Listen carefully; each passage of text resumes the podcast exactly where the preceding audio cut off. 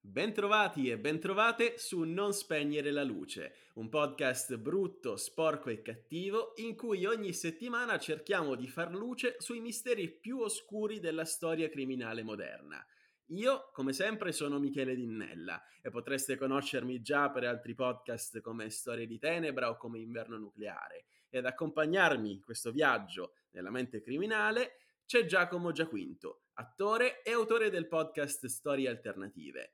L'ospite di questa settimana è Giovanna Frisella, eh, praticante avvocato, criminologa e detentrice di un master di secondo livello in scienze forensi presso la Sapienza di Roma, ma soprattutto membro della pagina Instagram e Facebook Conversazioni sul crimine. Ciao Giovanna, grazie per essere qui con noi. Grazie a voi per l'invito. Per la puntata di oggi abbiamo scelto un caso italiano che è stato al centro dell'attenzione mediatica per molti anni e che fa ancora oggi parlare di sé. Un caso in cui le prove scientifiche sono state di fondamentale importanza ai fini dell'individuazione di un colpevole. Eh, sto parlando del caso di Yara Gambirasio, la giovane ginnasta brutalmente uccisa sulla strada tra casa sua e la palestra in cui si allenava. Ma a questo punto andrei dal nostro Giacomo Giaquinto per ricostruire la dinamica di questo orrendo delitto. Esatto, hai detto bene, un orrendo delitto, tante prove scientifiche, innanzitutto saluto tutti gli amici di Non Spegnere la Luce. Ecco, questo caso è diverso rispetto magari agli altri che abbiamo raccontato, perché in Italia è difficile trovare una collocazione criminale che abbia avuto una tale risonanza mediatica. Certo, di casi dove in televisione se n'è parlato a destra e a manca ce ne sono stati diversi, ma questo è stato trattato probabilmente, se non ricordo male, da chiunque. Tutto inizia nel 2010, eh, il venerdì 26 novembre. Eh, come giustamente eh, diceva Michele, Yara Gambirasio si allenava in ginnastica ritmica presso il centro sportivo del suo paese che è Brembate di Sopra. Ecco, e già qui abbiamo i primi problemi che caratterizzeranno un po' tutto ciò che riguarda questo crimine, quello legato agli orari di stacco e aggancio del suo cellulare. Eh, prestate attenzione perché sarà interessante scoprire quanti, quante svolte e quanti ritorni ha questo crimine. Il primo è che la ragazza si reca quel giorno alle 17.30 per allenarsi e rimane, secondo le testimonianze, fino alle 18.40. Da quel momento se ne perdono le tracce. Alle 18.44 il suo telefono cellulare aggancia la prima cella, poi alle 18.49 ne aggancia una seconda a 3 km di distanza dal suo paese di residenza fino alle 18.55 in cui il segnale del cellulare scompare. Ma dopo la scomparsa il corpo non viene ritrovato immediatamente e come al solito, come succede in questi casi, prima di parlare di omicidio c'è bisogno ovviamente di una prova tangibile, ma siccome abbiamo una, um, un avvocato qui sicuramente saprà spiegarlo meglio di me. Per ciò che riguarda la storia invece il corpo viene ritrovato tra l'altro in maniera del tutto casuale uh, il 26 febbraio del 2011, tra l'altro da un aeromodellista il corpo si trovava in un campo aperto a Chignolo di Isola, che dista mhmm, più o meno tra gli 8 e i 10 chilometri da Brembate di Sopra. Sul corpo non vengono rinvenuti segni di violenza carnale, ma più che altro segni di efferatezza. Eh, tra questi troviamo dei colpi di spranga, un trauma cranico, una ferita al collo e ci sono diverse ferite da arma da taglio. Tra le varie ipotesi riconducibili alla morte, una delle più inquietanti, almeno secondo me, è che la morte sia sopraggiunta in un momento successivo all'aggressione, probabilmente per il freddo e quindi anche per l'indebolimento causato dalle, dalle ferite riportate durante l'omicidio o comunque la colluttazione. Questo caso immediatamente scatena diverse piste, ne abbiamo due celebri. La prima è la pista di Mohamed Fikri, eh, Fikri che il, il 5 dicembre del 2010 viene fermato, lui è un operaio marocchino e viene fermato perché i cani molecolari, e da qui ciò che giustamente diceva Michele in apertura, quanto la scienza eh, sia stata fondamentale per la risoluzione o meno eh, di questo caso criminale, perché i cani molecolari sembra che abbiano rinvenuto o comunque rilevato l'ultima traccia di Iara proprio nel, cante- nel cantiere edile di Mapello, eh, dove lavorava eh, il primo sospettato. In realtà abbiamo anche in questo caso uno dei primi errori legati al caso, e ce ne saranno diversi, è, ovvero un errore di traduzione su una frase in arabo che, secondo alcuni, ripeteva che Allah eh, mi perdoni, mentre la reale traduzione, come è stato visto successivamente, anche se su questo ci sono ancora tantissimi dibattiti, è che la frase fosse che Allah mi protegga. Questo per quanto riguarda la prima pista.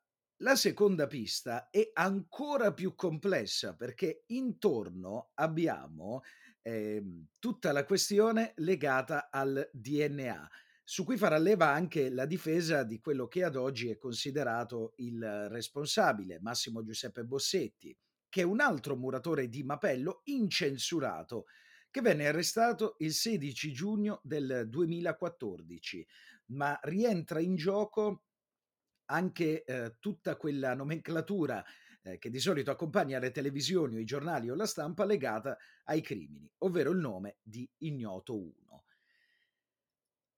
Per ciò che riguarda il crimine, da questo momento dobbiamo spostarci proprio sulla dicotomia tra la scienza e il sistema mediatico, perché pensate che a dare l'annuncio dell'arresto di Bossetti, il primo fu il ministro dell'interno Angelino Alfano.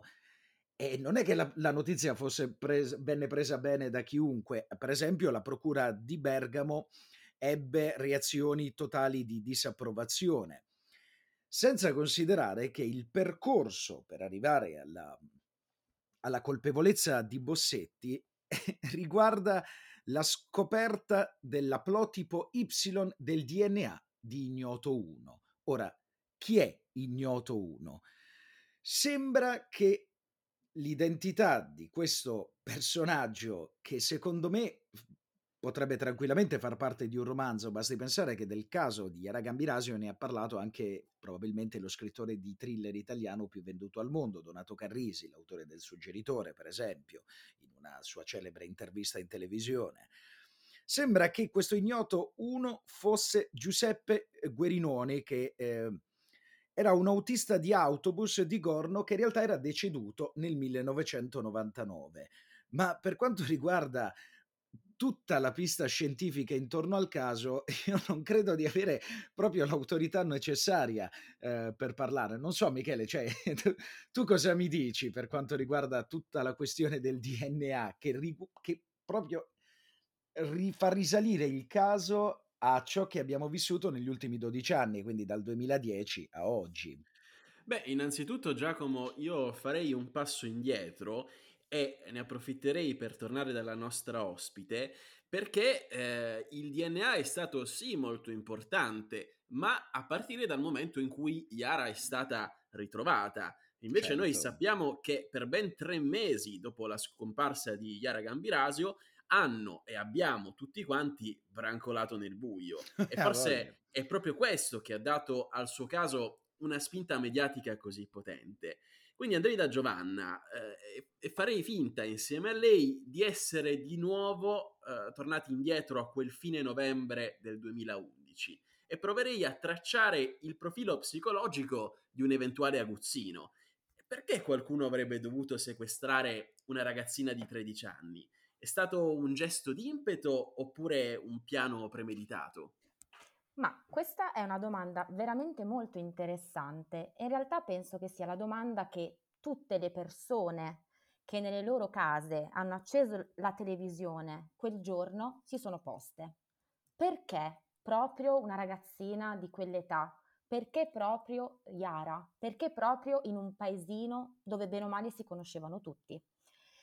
Me la sono fatta anch'io questa domanda e penso sinceramente che per arrivare a dare una risposta a questa domanda bisogna prima di tutto, sfatare un mito di questo caso. Sfatiamolo subito, togliamoci le maschere. Yara scompare. Bossetti viene incriminato, accusato dell'omicidio quattro anni dopo. Quindi abbiamo all'incirca uno spazio temporale di quattro anni dove Bossetti non compare da nessuna parte. Sembra la storia del pedofilo perfetto, se ci ragioniamo. Trova, vede questa ragazzina con un fisico atletico di sera in una strada, la carica e probabilmente per dare soddisfazione a un proprio desiderio carnale, una spinta sessuale, decide di rapirla. Il problema qual è? Che in realtà questa idea cade proprio nel momento in cui però il corpo viene ritrovato. Se ci pensiamo non c'è nessun segno di violenza carnale. Le ferite inferte a Yara sembrano ferite a casaccio, cose fatte senza un'idea, una persona completamente disorganizzata, un profilo psicologico di una persona che a un certo punto si è trovato con una ragazza stordita, non so cosa fare, faccio dei segni, la lascio da qualche parte, forse il campo, forse da un'altra parte, anche questo è un elemento dove sicuramente le indagini non ci hanno permesso di arrivare ad una certezza che nel nostro ordinamento si richiede per l'affermazione di una penale responsabilità, cioè siamo sicuri, al di là di ogni ragionevole dubbio, che Iara sia sempre stata nel campo di Chignolo d'Isola? Io penso di no. Beh, eh, questa è una domanda eh, importante ehm, che però secondo me brucia le tappe rispetto a quelle che sono state le indagini, perché eh, appunto noi sappiamo che eh, soltanto a fine febbraio di quel 2012, quindi dopo ben tre mesi di ricerche, eh, il corpo è stato ritrovato e eh, giustamente come dicevi tu non ci sono segni evidenti di violenza sessuale, eh, il, l'aguzzino, eh, il rapitore, l'assassino, eh, come vogliamo chiamarlo, deve essere stata una persona disorganizzata, eh, non credo personalmente che avesse pianificato il delitto in quel modo, però allo stesso tempo io non escluderei che eh, se avesse avuto la tranquillità e l'opportunità di eh, finalizzare evidentemente una violenza sessuale, non lo avrebbe fatto. Quindi su questo io lascerei un attimo il dubbio, a prescindere che il colpevole sia o meno Bossetti, ma questo ci arriveremo anche perché eh, è interessante come si sono svolte le indagini. E quindi tornerei un attimo alla scoperta del corpo di Yara il 26 febbraio del 2012 eh, con una scena quasi da film che ci raccontava prima Giacomo, e cioè grazie a un appassionato di modellistica che ha fatto atterrare un aeroplanino nel mezzo di un campo agricolo. Sono tanti in effetti gli elementi che richiamano più un thriller che un evento realmente accaduto. Eh, Giovanna, secondo te come è stato possibile che il cadavere sia rimasto per così tanto tempo senza essere ritrovato, pur essendo stato abbandonato vicino a un luogo molto frequentato come quello eh, che era la discoteca di Chignolo d'Isola?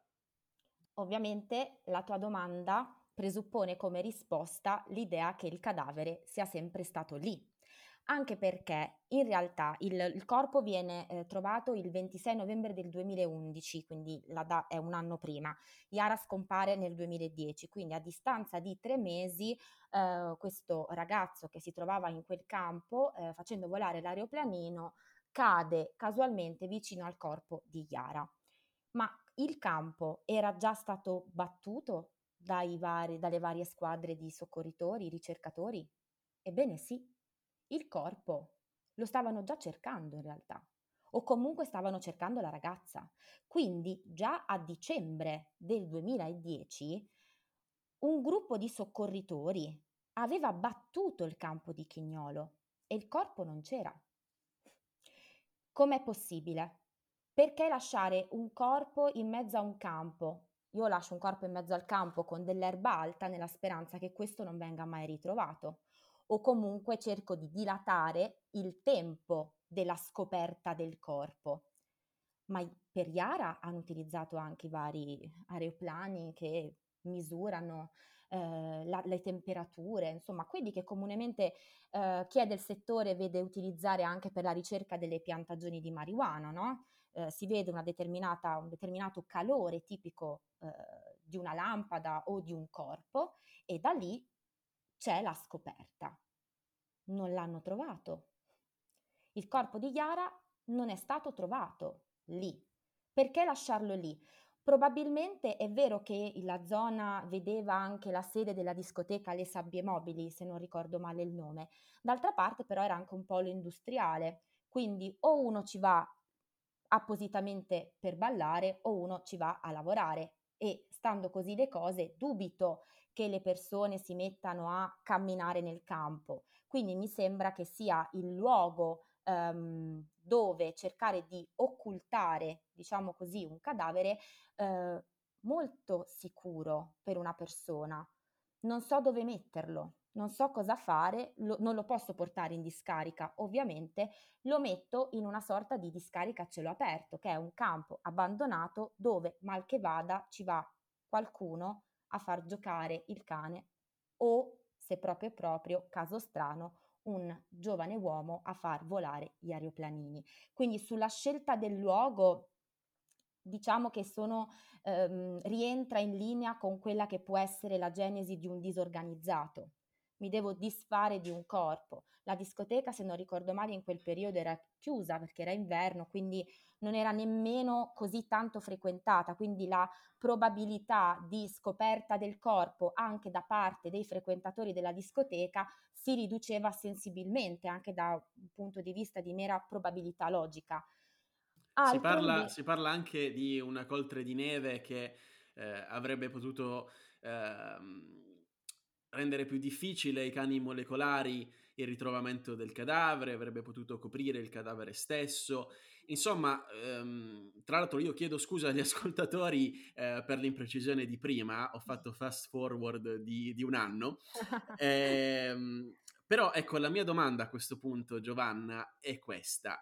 Eh, secondo te è stata più una questione di mancanza di, degli investigatori, di chi doveva ritrovare il corpo di Yara, o è stata più la furbizia del killer che effettivamente potrebbe aver abbandonato lì il corpo in un secondo momento?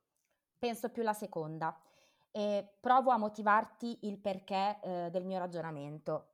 I soccorritori subito battono il campo di Chignolo, ci vanno subito. Ovviamente è un posto isolato, disperso, c'è l'erba alta, in inverno c'è pro- probabilità di neve, anche se non penso che a Bergamo faccia 50 cm di neve, 30, una coltre di neve come in Svizzera, idonea a coprire completamente un corpo senza lasciare nemmeno il lembo del giubbino fuori. Penso che sia più eh, un lancio, un qualcosa quando vedo che eh, le acque si sono un attimo placate e lo lascio proprio nel campo dove so che i soccorritori sono andati, già. E lo so perché l'ho visto, l'ho visto in televisione. Me lo hanno detto nelle trasmissioni che si occupavano del caso, lo so. Quindi è molto più facile che lì il corpo non viene più trovato perché probabilmente non ci vanno più. Quindi affido al caso la possibilità di ritrovare il corpo. Non lo scelgo io. Non faccio una scelta Mhmm, come dire, immediata al momento della commissione del fatto. Lo scelgo dopo e scelgo proprio quel campo perché so che lì ci sono già andati. Lo hanno già battuto, l'hanno già settacciato e non hanno trovato niente. Quindi ovviamente è più difficile che gli investigatori, dovendo cercare una ragazzina, ritornino in un luogo dove non hanno nemmeno fiutato le tracce della ragazzina inizialmente. Pensiamoci bene, quante volte sono andati al cantiere di Mapello? Quante volte abbiamo visto le stesse immagini dei cani che partivano dal cantiere di Mapello e arrivavano prossimi a un fiumiciattolo lì vicino, punto in cui le tracce eh, olfattive di Yara poi svanivano nel nulla. Quante volte le abbiamo viste? L'abbiamo viste Questo per anni. però cozza un pochino con la descrizione di killer disorganizzato che avevamo fatto prima per quanto riguarda le ferite ritrovate sul corpo di Yara e le modalità di, di rapimento. Però un altro elemento che denota una certa mancanza di punti di riferimento durante le indagini è stato il fermo, come raccontava prima Giacomo, di un operaio marocchino di nome Mohamed Fikri, nei primi giorni dopo la sparizione, addirittura con un recupero scenografico in extremis mentre Fikri si era già imbarcato verso casa per andare a trovare la sua famiglia. Dopodiché sappiamo che Fikri riuscirà facilmente a dimostrare la sua innocenza, ma intanto stavano per inchiodarlo per una, tra- per una telefonata tradotta male dall'arabo e la stampa era già pronta a farne carne da macello. Quindi Giovanna, secondo te in questo caso gli inquirenti erano in buona fede e in generale hai l'impressione che spesso in casi di questo tipo ci sia una certa fretta di chiudere le indagini e di trovare un colpevole il prima possibile senza farsi troppe domande? Hm. Allora, ti faccio prima una premessa che penso sia necessaria. Killer disorganizzato non implica necessariamente che abbia tutta la genesi del crimine disorganizzato. Pensiamoci, lui vede questa ragazzina su una strada, la prende, la carica sul furgone, su una macchina, non si sa bene come e dove ancora. La prende, eh, vuole provare ad avere con lei un approccio di carattere sessuale, non ci riesce, però l'ha già stordita, ha una botta in testa, cosa faccio? Non so cosa fare, tengo il corpo da qualche parte, probabilmente nascosto in auto, nel furgone, non si sa. Poi a un certo punto però sono preoccupato, sono spaventato e guardo la televisione. Non so cosa fare. A distanza di tre mesi vedo che ormai stanno continuando a cercare Yara, ma non la cercano più là. Lì mi viene l'organizzazione, lì mi viene l'idea e decido di disfarmi del corpo della ragazza. Quindi non cozza con l'idea di un agente disorganizzato, perché la genesi del crimine impone una ideazione che in questo caso non c'era. Non era un killer organizzato, non aveva ideato niente. Lui vede la ragazzina e decide di, in quel preciso momento, è il cosiddetto impeto, no? Eh, il dolo d'impeto, decido di fare una cosa mh, nella, mh, nella fretta di farla, nell'impeto di farla, non perché decido di farla. Poi ovviamente rimane il problema del disfarsi del corpo, della, della parte del, del, mio risultato e allora lì lui si è affidato ai media. Questo per risponderti alla questione del disorganizzato piuttosto che organizzato. Per quanto riguarda l'incriminazione di Ficri, io ritengo che sia una cosa alquanto vergognosa, passatemi il termine. Perché? Perché ovviamente non si può pretendere dagli inquirenti, dal pubblico ministero, la conoscenza di tutte le lingue. Sarebbe assurdo. Ma nel momento in cui una persona ha il ruolo di interprete e viene chiamato ad occuparsi di un caso del genere, ma non vuoi prestare tutte le cautele necessarie? Non vuoi essere sicuro che la tua attività in quel preciso momento sia un'attività precisa, corretta? Possiamo veramente sbagliare una traduzione rischiando di mettere in carcere, in carcere cautelato, una persona con l'accusa di probabilmente omicidio? Omicidio perché io traduco male una intercettazione.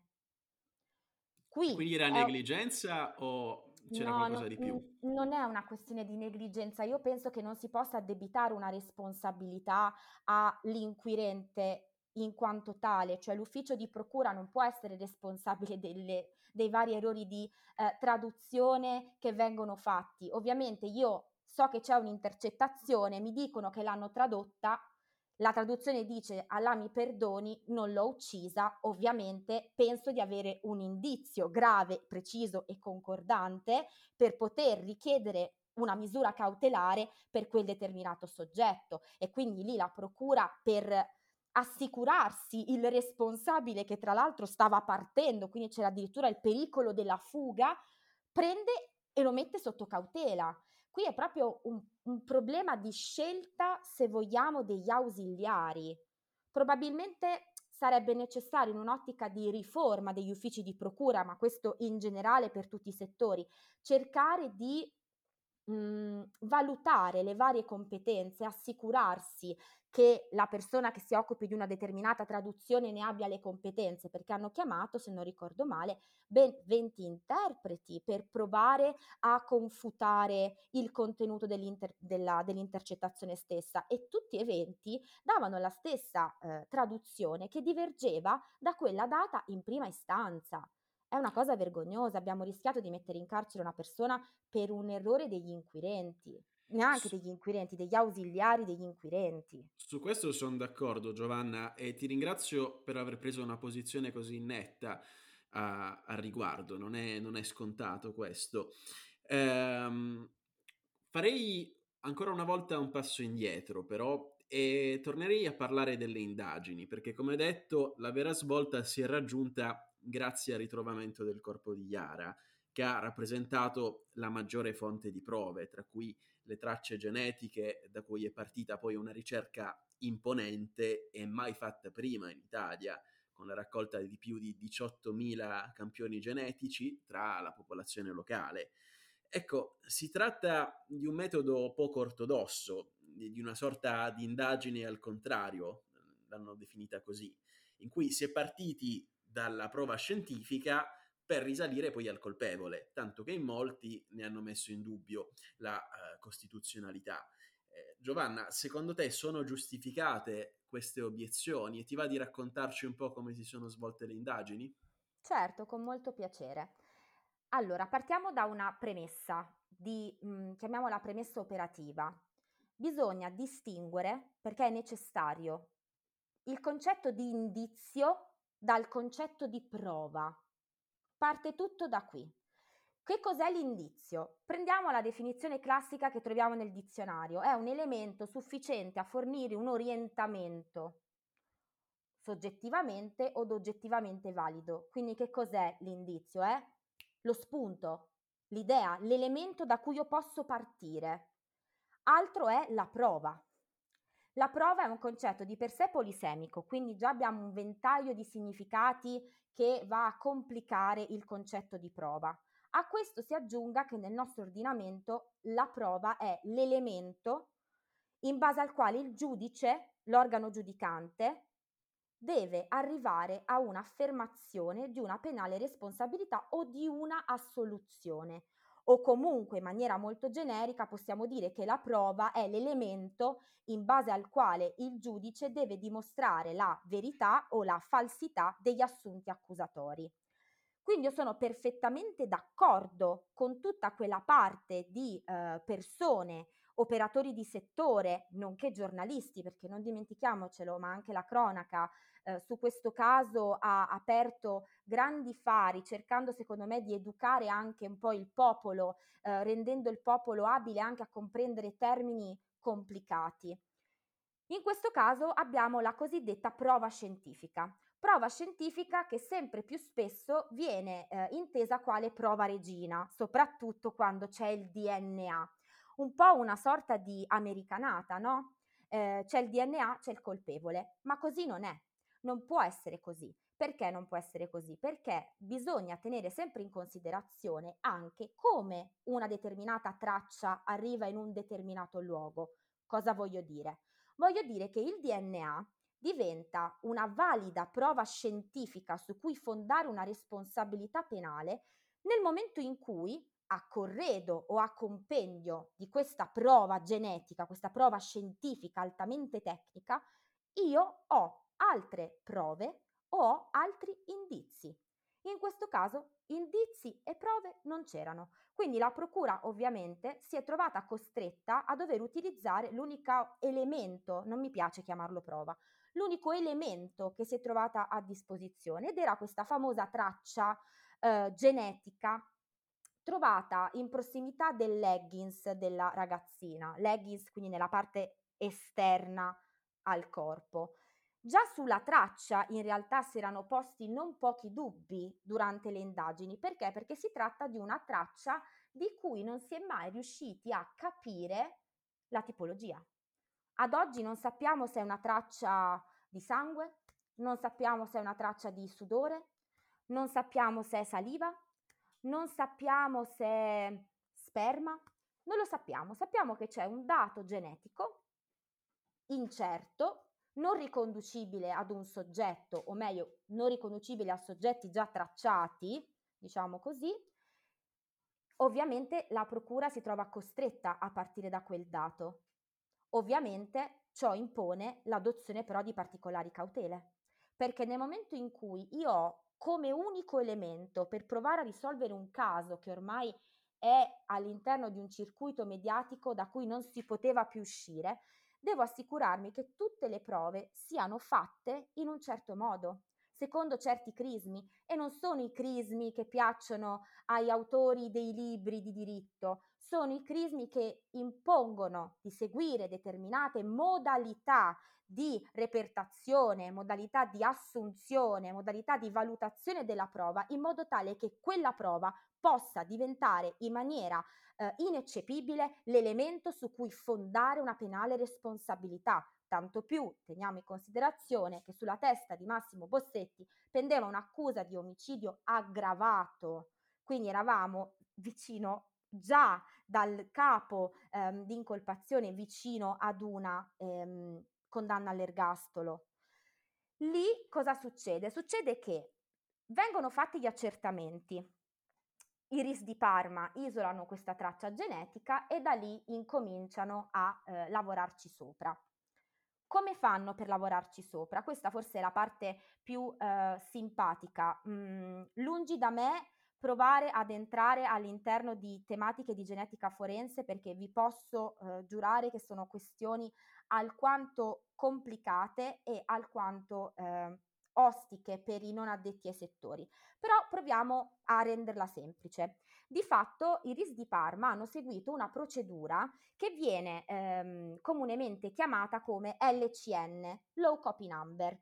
È una procedura di amplificazione di una infinitesima traccia biologica, quindi da una traccia minuscola io cerco di creare una traccia più grande in modo tale da poter ricostruire l'eventuale appartenenza genetica. Come si fa a creare questa mh, amplificazione? Per eh, creare l'amplificazione viene utilizzata la tecnica della cosiddetta PCR. È una tecnica che viene usata sempre, non è che lo hanno fatto per la prima volta nel caso di Chiara Gambirasio. Ovviamente è una tecnica che però mh, impone una, una attenta analisi, perché in realtà nel momento in cui io vado ad amplificare una traccia infinitesima, di fatto sono già eh, certo io, tecnico del settore, quindi RIS di Parma e Procura, che l'accertamento che io vado a fare è un accertamento che difficilmente si potrà ripetere. Ovviamente cosa vuol dire? Che l'accertamento che io faccio in quel preciso momento sarà l'accertamento che paradossalmente mi entrerà a far parte del eh, compendio indiziario, del compendio probatorio, sarà la prova scientifica, tra virgolette, del processo penale. Ovviamente devo prestare tutte le garanzie, però. Cosa è accaduto? Che in realtà mh, la difesa di Bossetti quando si è trovato davanti a questa prova scientifica ritenuta certa, quasi con una probabilità vicino alla certezza, ha chiesto a sua volta di poter avere accesso ai campioni.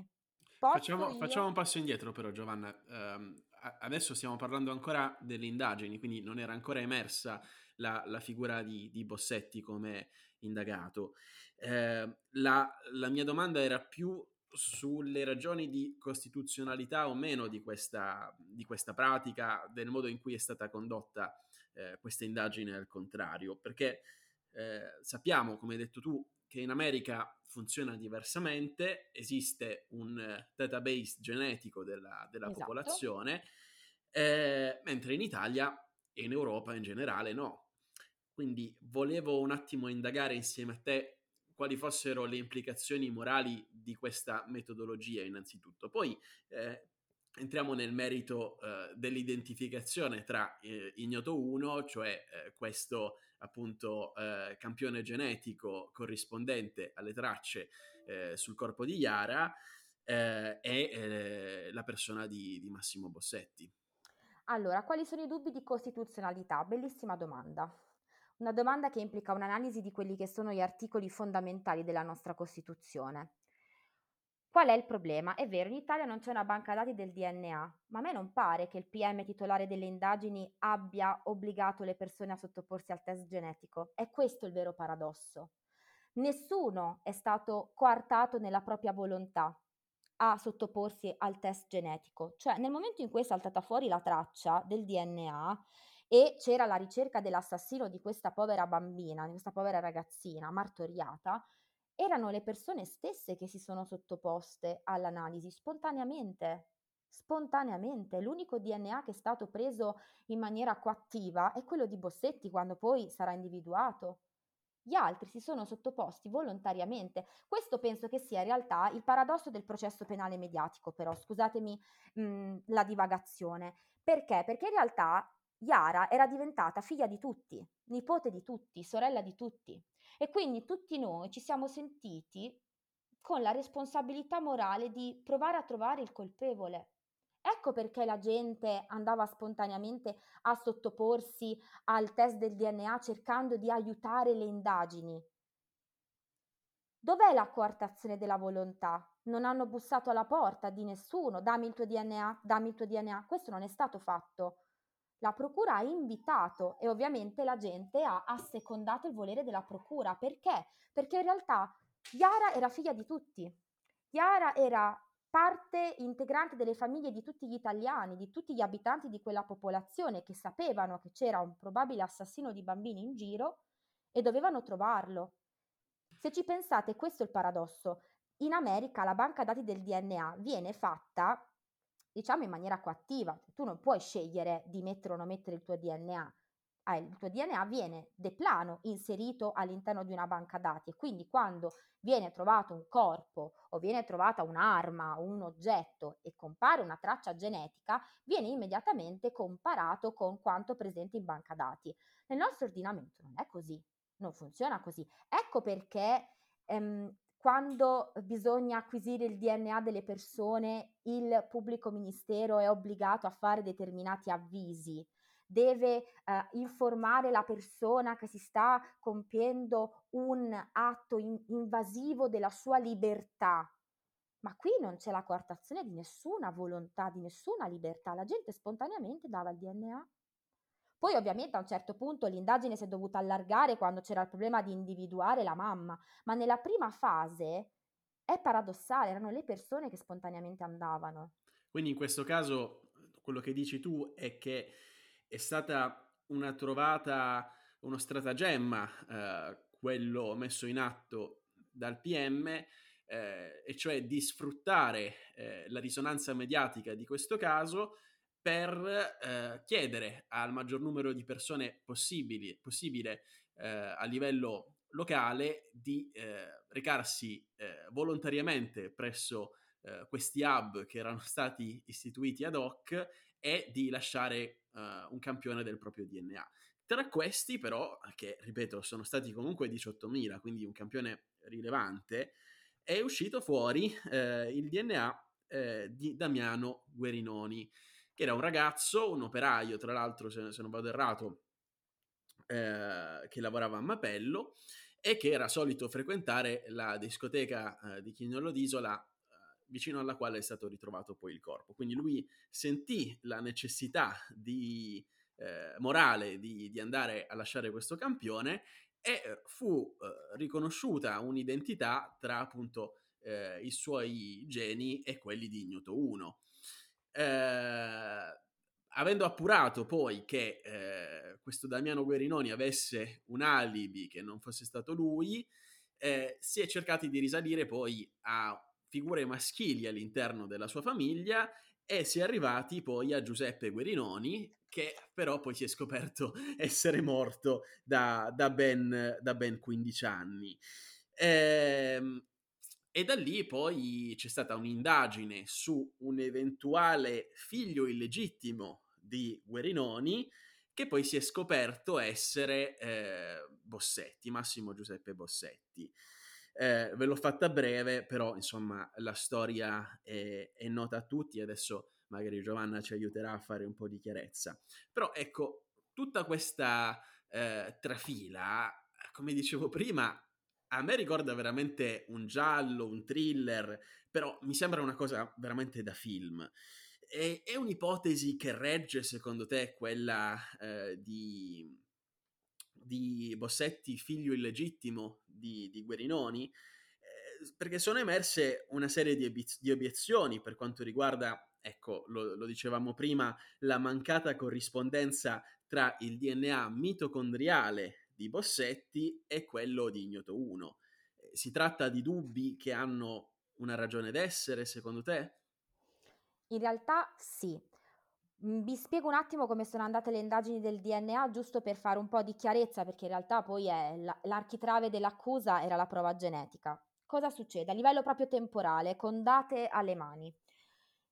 2 luglio 2011 il pubblico ministero autori- autorizza il prelevamento eh, del DNA a Damiano Miri- mm, Guerinoni, uno degli iscritti mh, mm, frequentatore della discoteca Le Sabbie Mobili, che è figlio di tale Aurora Zani. Questa signora, paradossalmente, eh, lavorava come domestica a casa della famiglia Gambirasio. Particolare importante però eh, l'alibi di Damiano, perché in quel momento lì lui non era in Italia, si trovava all'estero per lavoro, quindi ovviamente lui si è sottoposto al test del DNA perché compariva nella lista dei frequentatori della discoteca e quindi decide di sottoporsi all'esame. Da qui però eh, arrivano i problemi. Perché? Perché a un certo punto, il 22 ottobre del 2011, arrivano gli esiti. Allora, il 3 novembre, appresi gli esiti, la questura eh, di Bergamo dichiarava di aver eseguito anche altre analisi su altri familiari di Damiano Guerinoni. Eh, faccio riferimento a Pierpaolo Guerinoni, che adesso non ricordo bene se fosse il fratello o addirittura ehm, il, il padre stesso di Damiano. Da lì incominciano anche a intercettare Pierpaolo Guerinoni, ma non trovano mh, pressoché niente, quindi in realtà il dubbio su una strana corrispondenza tra i Guerinoni e Ignoto 1 la, la, procura l'aveva, una traccia di DNA combaciava, c'erano degli alleli in comune. Quindi da lì incominciano a fare anche indagini di altro tipo. Quindi cosa fanno? Come spesso accade in questi casi, sentono assommare informazioni testimoniali sia Pierpaolo Guerinoni che tale Laura Poli, la sua mamma. Eh, ma anche qui eh, viene prelevato un, eh, campione di DNA ad un'altra donna che è Laura Guerinoni, ma eh, nulla sembra emergere, quindi in realtà sembrava di brancolare nel buio con una mera corrispondenza genetica parziale, ma la soluzione non c'era.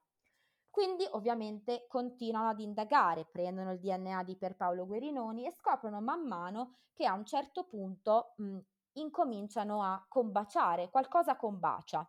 Non sanno ancora bene che cosa perché non c'era una certezza, ma qualcosa ritornava. Da lì eh, decidono quindi di andare a ritroso e cosa fanno? Cercano di andare a recuperare il DNA del famoso Giuseppe Benedetto Guerinoni, morto. Come fanno a recuperare il DNA? Anche qui mh, veramente particolare. Riescono a recuperare un francobollo attaccato su una, sul rinnovo della patente, se non ricordo male, su una certificazione inerente alla patente e dal, dal francobollo estrapolano la traccia genetica. Da lì eh, salta fuori una forma di corrispondenza genetica in linea eh, paterna. Ovviamente eh, nasce la cosiddetta pista Gorno. Perché pista Gorno? Perché da, eh, Giuseppe Benedetto Guerinoni era un autista, eh, guidava i pullman e nello specifico eh, guidava i pullman nella tratta del paesino di Gorno. Ora, escluso che possa, la traccia potesse essere riconducibile ai suoi figli, diretti, nati, legittimi, nati all'interno del matrimonio, si pone il dubbio, come dicevi anche tu, della cosiddetta pista del figlio illegittimo. Quindi ovviamente cosa fanno? Iniziano a indagare nel paesino dove questo cristiano lavorava. Gorno è, mh, giusto per chi ci ascolta, è un paesino vicino a Bergamo, a 30 km dal capoluogo, mm, si trova nella Val di Riso, quindi è un paesino un po' sperduto e ovviamente eh, se andiamo a ritroso negli anni 70 le donne si eh, muovevano tra i vari paesini per le attività eh, lavorative con il mezzo pubblico, con il pullman. Quindi Giuseppe Benedetto Guerinoni era soggetto assai noto nel, nel paese. Da qui incominciano a ehm, fare le indagini alla ricerca del famoso eh, profilo eh, materno. E cosa accade? Um, si accorgono che um, vi è la corrispondenza con uno dei uh, figli. Aspettate che mi devo ricordare perché ovviamente è una cosa un pochino um, particolare questa. Sottopongono al test del DNA ehm, tutte le donne del paesino che rientrano nella fascia di età eh, che potevano aver preso il pullman eh, guidato da Giuseppe Benedetto eh, Guerinoni. E da lì salta fuori la cosiddetta signora Esther Arzuffi, madre di due gemelli, maschio e femmina, tra, gemelli tra cui il maschio è ovviamente eh, Massimo Bossetti. Massimo Facendo... Giuseppe Bossetti. Massimo Giuseppe Bossetti, ecco perché la pista del famoso figlio illegittimo, cioè paradossalmente aveva il nome forse del padre naturale e non del padre che lo ha cresciuto, quindi ovviamente cioè, pensiamoci quante cose abbiamo dato in pasta alla stampa, veramente un romanzo thriller come dicevi tu, sembra costruito ad hoc. Tornando all'analisi genetica, trovano quindi la corrispondenza anche del cosiddetto DNA mitocondriale, cioè nello specifico il DNA mitocondriale della signora Esther Arzuffi, combaciava in linea di massima al 99,99% con il DNA mitocondriale ritrovato sulla traccia genetica di ignoto 1. Da lì ovviamente eh, sottopongono a DNA il figlio maschio e anche su questo ovviamente DNA preso analizzando il boccaglio dell'etilometro ehm, a cui lo avevano obbligato di fatto con un vero escamotage, questo è l'escamotage, avevano obbligato Bossetti a sottoporsi per recuperare il suo DNA e da lì ovviamente eh, incriminano Bossetti per questa traccia. Beh, anche Donato Bilancia però fu catturato grazie alle tracce di saliva lasciate eh, su una tazzina di caffè al bar, quindi questa è una cosa che eh, gli investigatori fanno, la polizia fa. Sì, lo fanno perché nel nostro ordinamento esiste un vecchio principio che è il male captur bene retentum, per cui se in realtà io per arrivare ad un risultato lecito utilizzo uno stratagemma illecito, nel momento in cui io però grazie a questo stratagemma, stratagemma riesco a risolvere il caso, allora è tutto consentito. Quindi sì, lo fanno, però se ci pensi, eh, negli ultimi anni non si era mai sentito che per recuperare un DNA perso- il, la procura, ehm, a, mm, come dire, escogitasse un finto posto di blocco sapendo che lui poteva andare a fare la spesa con la famiglia, lo sottopongo all'etilometro e quindi proprio come un giallo recupero il boccaglio, lo porto al RIS, fanno l'accertamento, ricostruiscono il DNA potevano tranquillamente bussare alla sua porta, fargli gli avvisi e dargli, prendergli il campione, cioè, come hanno fatto con tutti, eh, perché questo hanno fatto, tu andavi, volevi sottoporti all'esame, ti facevano i vari avvisi, davi il tuo DNA e facevano il confronto. Questo veniva fatto, perché non lo fai con Bossetti? Che forse lo hai trovato, forse veramente il colpevole, perché non, non lo fai secondo tutti i crismi che ti impone l'ordinamento? Perché devi fare eh, del cinema mediatico? Su questo a me sinceramente si pongono dei dubbi di costituzionalità, ma su questo elemento. Quindi arriviamo all'incriminazione di Bossetti. Il problema però, ragazzi, n- non, va, non, va, dimenticato ed è sempre questo, non sappiamo che traccia genetica è quella. Ed è vero che noi parliamo di una mh, probabilità del 99,99%, ma la percentuale si deve basare su tutta la popolazione. Quindi se tu la cali nel concreto in relazione alla, alle donne di quella fascia di età, c'è la probabilità che eh, 30 donne possano essere all'incirca la mamma di, di Bossetti. Non è detto che sia Bossetti, cioè non è detto che la mamma sia effettivamente lei, non è detto che il DNA sia effettivamente quello, abbiamo una traccia degradata, l'hanno dovuta amplificare per riuscire ad ottenere un DNA. È, un, è, una sorta di DNA ricostruito, se ci pensate. Io non ho trovato la saliva nella tazzina del colpevole, quindi so che è saliva. Ho un DNA certo, faccio le analisi, lo trovo. Io ho una traccia minuscola, la devo ampliare per cercare di ricostruirla con una tecnica di laboratorio, quindi da una traccia minuscola ne faccio, diventa- faccio diventare una traccia gigante, non potendo più ripetere l'esame, e da lì provo a costruire un profilo genetico sì, è una ricerca al contrario, però d'altra parte, ragazzi, cosa doveva fare la procura? È l'unico elemento che aveva, non c'era niente. In quattro anni di indagine non avevano trovato niente. L'unico spunto investigativo degno di nota era proprio questa traccia, o perlomeno questo ci hanno detto a noi, perché in realtà sul corpo di Yara non c'era solo quella traccia, c'erano altri, se vuoi, indizi che eh, in sentenza vengono, cioè nelle varie sentenze vengono un pochino analizzati, ma poi tutto si concentra su questa prova genetica, perché ovviamente cosa accade? Accade che nel momento in cui tu porti davanti ad una corte d'assise e vi invito a prestare attenzione a questo elemento perché non è così scontato, non un giudice, abbiamo un giudice ma abbiamo una corte d'assise che è costituita da persone comuni che sentono parlare di concetti quale allele, gene, DNA, PCR, LCN. Loro l'unico, l'unico risultato a cui arrivano è, bene, mi hanno detto che al 99,9% è lui, ho già una sentenza scritta. Quindi abbiamo il cosiddetto fascino della prova scientifica. Prova a smentire una prova scientifica, non è così semplice. Ma la prova scientifica a cui sono arrivati è una prova scientifica scevra da dubbi? Cioè noi possiamo dire con certezza che tutta l'attività è stata fatta come do- si doveva fare? No, perché in realtà ragazzi le indagini genetiche hanno presentato alcuni errori di cui in realtà hanno dato conto. Eh?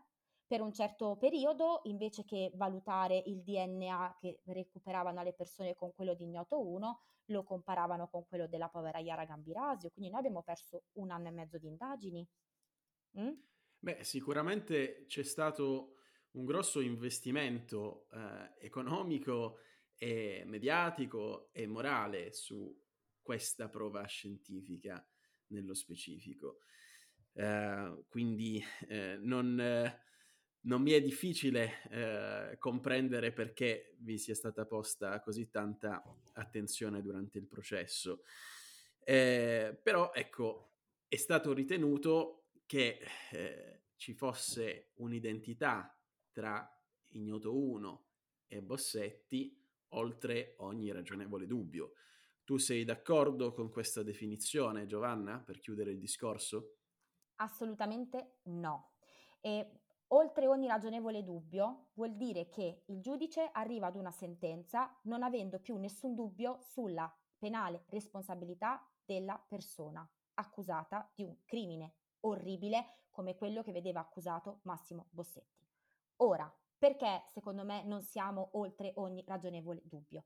Non riusciamo a superare il vaio del dubbio perché non siamo riusciti a dimostrare, o meglio, il processo non è riuscito a dimostrare la tipologia della traccia, né tantomeno ad escludere una possibile contaminazione.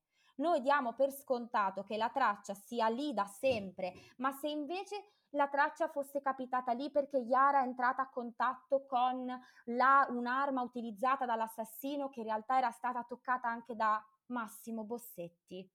La contaminazione esiste. Allora una prova scientifica diventa veramente scientifica nel momento in cui io sono capace di dimostrarti che non c'è nessuna contaminazione, che quella prova scientifica supera il vaio della falsificazione. Io provo a falsificare una prova scientifica e non ci riesco perché nel momento in cui io escludo una contaminazione ho la prova certa, provata vicino alla certezza che quella traccia è riconducibile a te. Si tratta di saliva, si tratta di sangue e non c'è nessun elemento che lo può mettere in dubbio.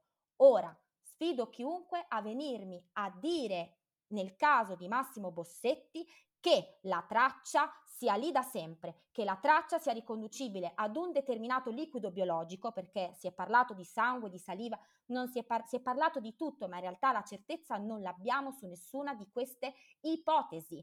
Nessuno ha provato ad escludere la contaminazione. la contaminazione, le tracce si lasciano e si prendono da una scena del crimine. Io porto via e lascio qualcosa, ma quando lo lascio, lascio una firma, lascio un segno reale. Non è possibile che io lascio una traccia genetica ma si, nessuno sia in grado di capire la tipologia della traccia, nessuno sia in grado di ricostruire con certezza che quella traccia è mia. Ecco perché la difesa di Bossetti ha richiesto a, da, a gran voce costantemente di poter analizzare i campioni, di poter effettuare una consulenza sul campione, proprio per verificare se c'è stata o meno una contaminazione, perché nel momento in cui c'è una contaminazione, attenzione che la prova non è più così scientifica. Ci troviamo davanti ad una prova che non è più prova. Non perde è più di una... efficacia. Perde di efficacia. E eh, Come io, fai? Io credo che quello che stai dicendo, Giovanna, lasci molto da, da, da riflettere, da pensare a chi ci sta ascoltando a casa. Quindi ti ringrazio ancora una volta per la tua presa di, di posizione così, così netta.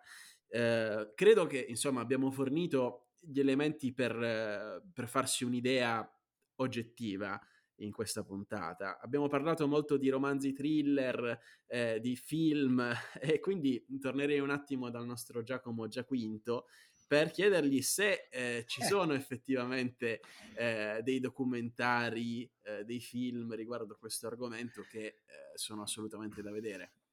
Ah, sì, eh, ma io in realtà ho capito due cose da questa puntata. La prima è che se mai dovessi avere delle pendenze legali vorrei essere rappresentato da Giovanna, ma questa è un'altra storia. E l'altra cosa che ci permette di collegarci all'argomento in questione è una frase di un romanzo che io considero bellissima e adatta, eh, che dice eh, quando il mostro non ha un letto sotto cui nascondersi bisogna chiamare qualcuno che glielo costruisca, il che per quanto riguarda la criminalità mediatica ha un suo senso. Per quanto riguarda la vasta letteratura e la, il vasto cinema eh, legato al caso, beh, potremmo parlarne per un paio di ore, ma innanzitutto il più famoso, quello del 2021, che è Iara, per la regia di Marco Tullio Giordana, eh, che è un film che ha causato anche diversi dissidi interni alla famiglia di Yara perché i genitori hanno detto che il regista li ha chiamati solo eh, nelle ultime diatribe degli ultimi giorni legati alla produzione del lungometraggio che poi che è stato distribuito sia al cinema, poi Netflix, poi l'ha preso Canale 5. Quando una cosa va, si ritrova sempre ovunque. Ma la cosa che notavo mentre mi rendevo conto della parte mediatica legata a questo caso, è la vasta presenza di libri che analizzano ogni aspetto della vicenda cercando però di romanzarlo mh, mhmm, in ogni modo. Per esempio, abbiamo eh, Social Crime, Iara Gambirasio e Massimo Bossetti nei gruppi Facebook di Tommaso Accomanno, eh, oppure abbiamo sentite che purpurri di nomi: Carrisi, Ferrarella, Imarisi, Olimpio, Ribaudo, Sarzanini, Iara, il DNA e altre verità. Questo ve lo consiglio, eh, tra l'altro legato al gruppo Rizzoli e Corriere della Sera che ebbero anche un ruolo nella parte informativa durante sia il processo sia il ritrovamento del corpo. Eh, poi abbiamo Iara Orrori e Depistaggi, se eh, per esempio eh, vi interessa tutto l'argomento eh, di cui ha parlato così bene Giovanna, eh, di Salvo Bella, ma soprattutto potete trovare diversi documentari e la cosa eh, più ehm, interessante è che molti di questi documentari li potete trovare su YouTube. Se voi provate a fare una ricerca e scrivete Yara Gambirasio, vi escono un purpurri di documentari che dove la cosa più interessante è che ogni narratore o autore di quel documentario dice una cosa diversa rispetto al caso, per farvi capire. Ti ringrazio Giacomo per questo interessantissimo excursus e eh, ringrazio anche la nostra Giovanna Frisella per eh, questa accuratissima puntata. Però innanzitutto ti faccio un'ultima domanda, Giovanna, e cioè ti chiedo la pena che è stata inflitta a Bossetti, che alla fine è stato trovato colpevole, in tutti i gradi di, di, di giudizio. E cioè la pena dell'ergastolo, perché ricordiamo che eh, gli è stato dato quello, è secondo te eh, giusta, ponderata rispetto anche al fatto che eh, diamo per scontato che lui abbia commesso quel delitto? Eh, perché rispetto ad altri casi di questo tipo, ecco, l'ergastolo per un singolo omicidio io l'ho visto poche volte nella mia vita. Eh, quindi ritengo che ci sia stata una forte influenza, e questo posso esprimerlo eh, senza problemi come mia opinione personale, eh, mediatica anche sul, sul verdetto e sulla pena che è stata inflitta. Tu cosa ne pensi di questo, Giovanna? In realtà diciamo che il capo eh, di imputazione a carico di Bossetti, eh, con le aggravanti che erano state contestati, che erano quelle dell'aver adoperato crudeltà e sevizie, in realtà eh, permettono al giudice di arrivare a una sentenza eh, quale quella dell'ergastolo. Ovviamente sono d'accordo con te nel dire che sicuramente, sicuramente sulla base di quelli che sono gli elementi del caso in realtà soltanto uno, perché se guardiamo è un indizio prova ed è quella genetica, dare a Massimo Bossetti la pena dell'ergastolo penso che sia veramente eccessivo. Sinceramente, soprattutto alla luce dei numerosi dubbi che a me questo caso lascia. Segnalo mh, a chi ci ascolta un libro veramente carino, mh, mm, non molto famoso, ma molto carino sul caso, ed è In nome del popolo italiano. Già il titolo è emblematico, è di Carlo eh, Infanti, che è un magistrato civile nominato quale consulente tecnico della difesa, cioè si è occupato di aiutarli nella ricostruzione del caso e fa un'analisi davvero bellissima del processo e fa un'analisi tecnica di quelli che sono gli elementi indiziari di questo processo, che non sono solo la prova genetica, la traccia di ignoto 1. E lui mh, mm, scrive nel suo primo capitolo proprio il concetto di in nome del popolo italiano. Le sentenze sono pronunciate in nome del popolo italiano. Quanti di noi leggono le sentenze? Pochi, pochissimi. Quindi attenzione, la sentenza in nome del popolo italiano è la sentenza che deve uscire da un tribunale, non la sentenza che deve uscire da una trasmissione televisiva.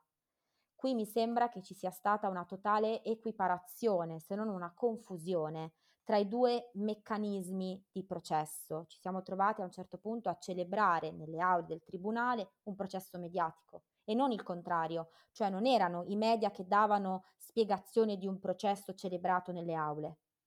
Quindi sì, sicuramente la pena inflitta a Bossetti risente della, dell'eccessivo eco mediatico del caso.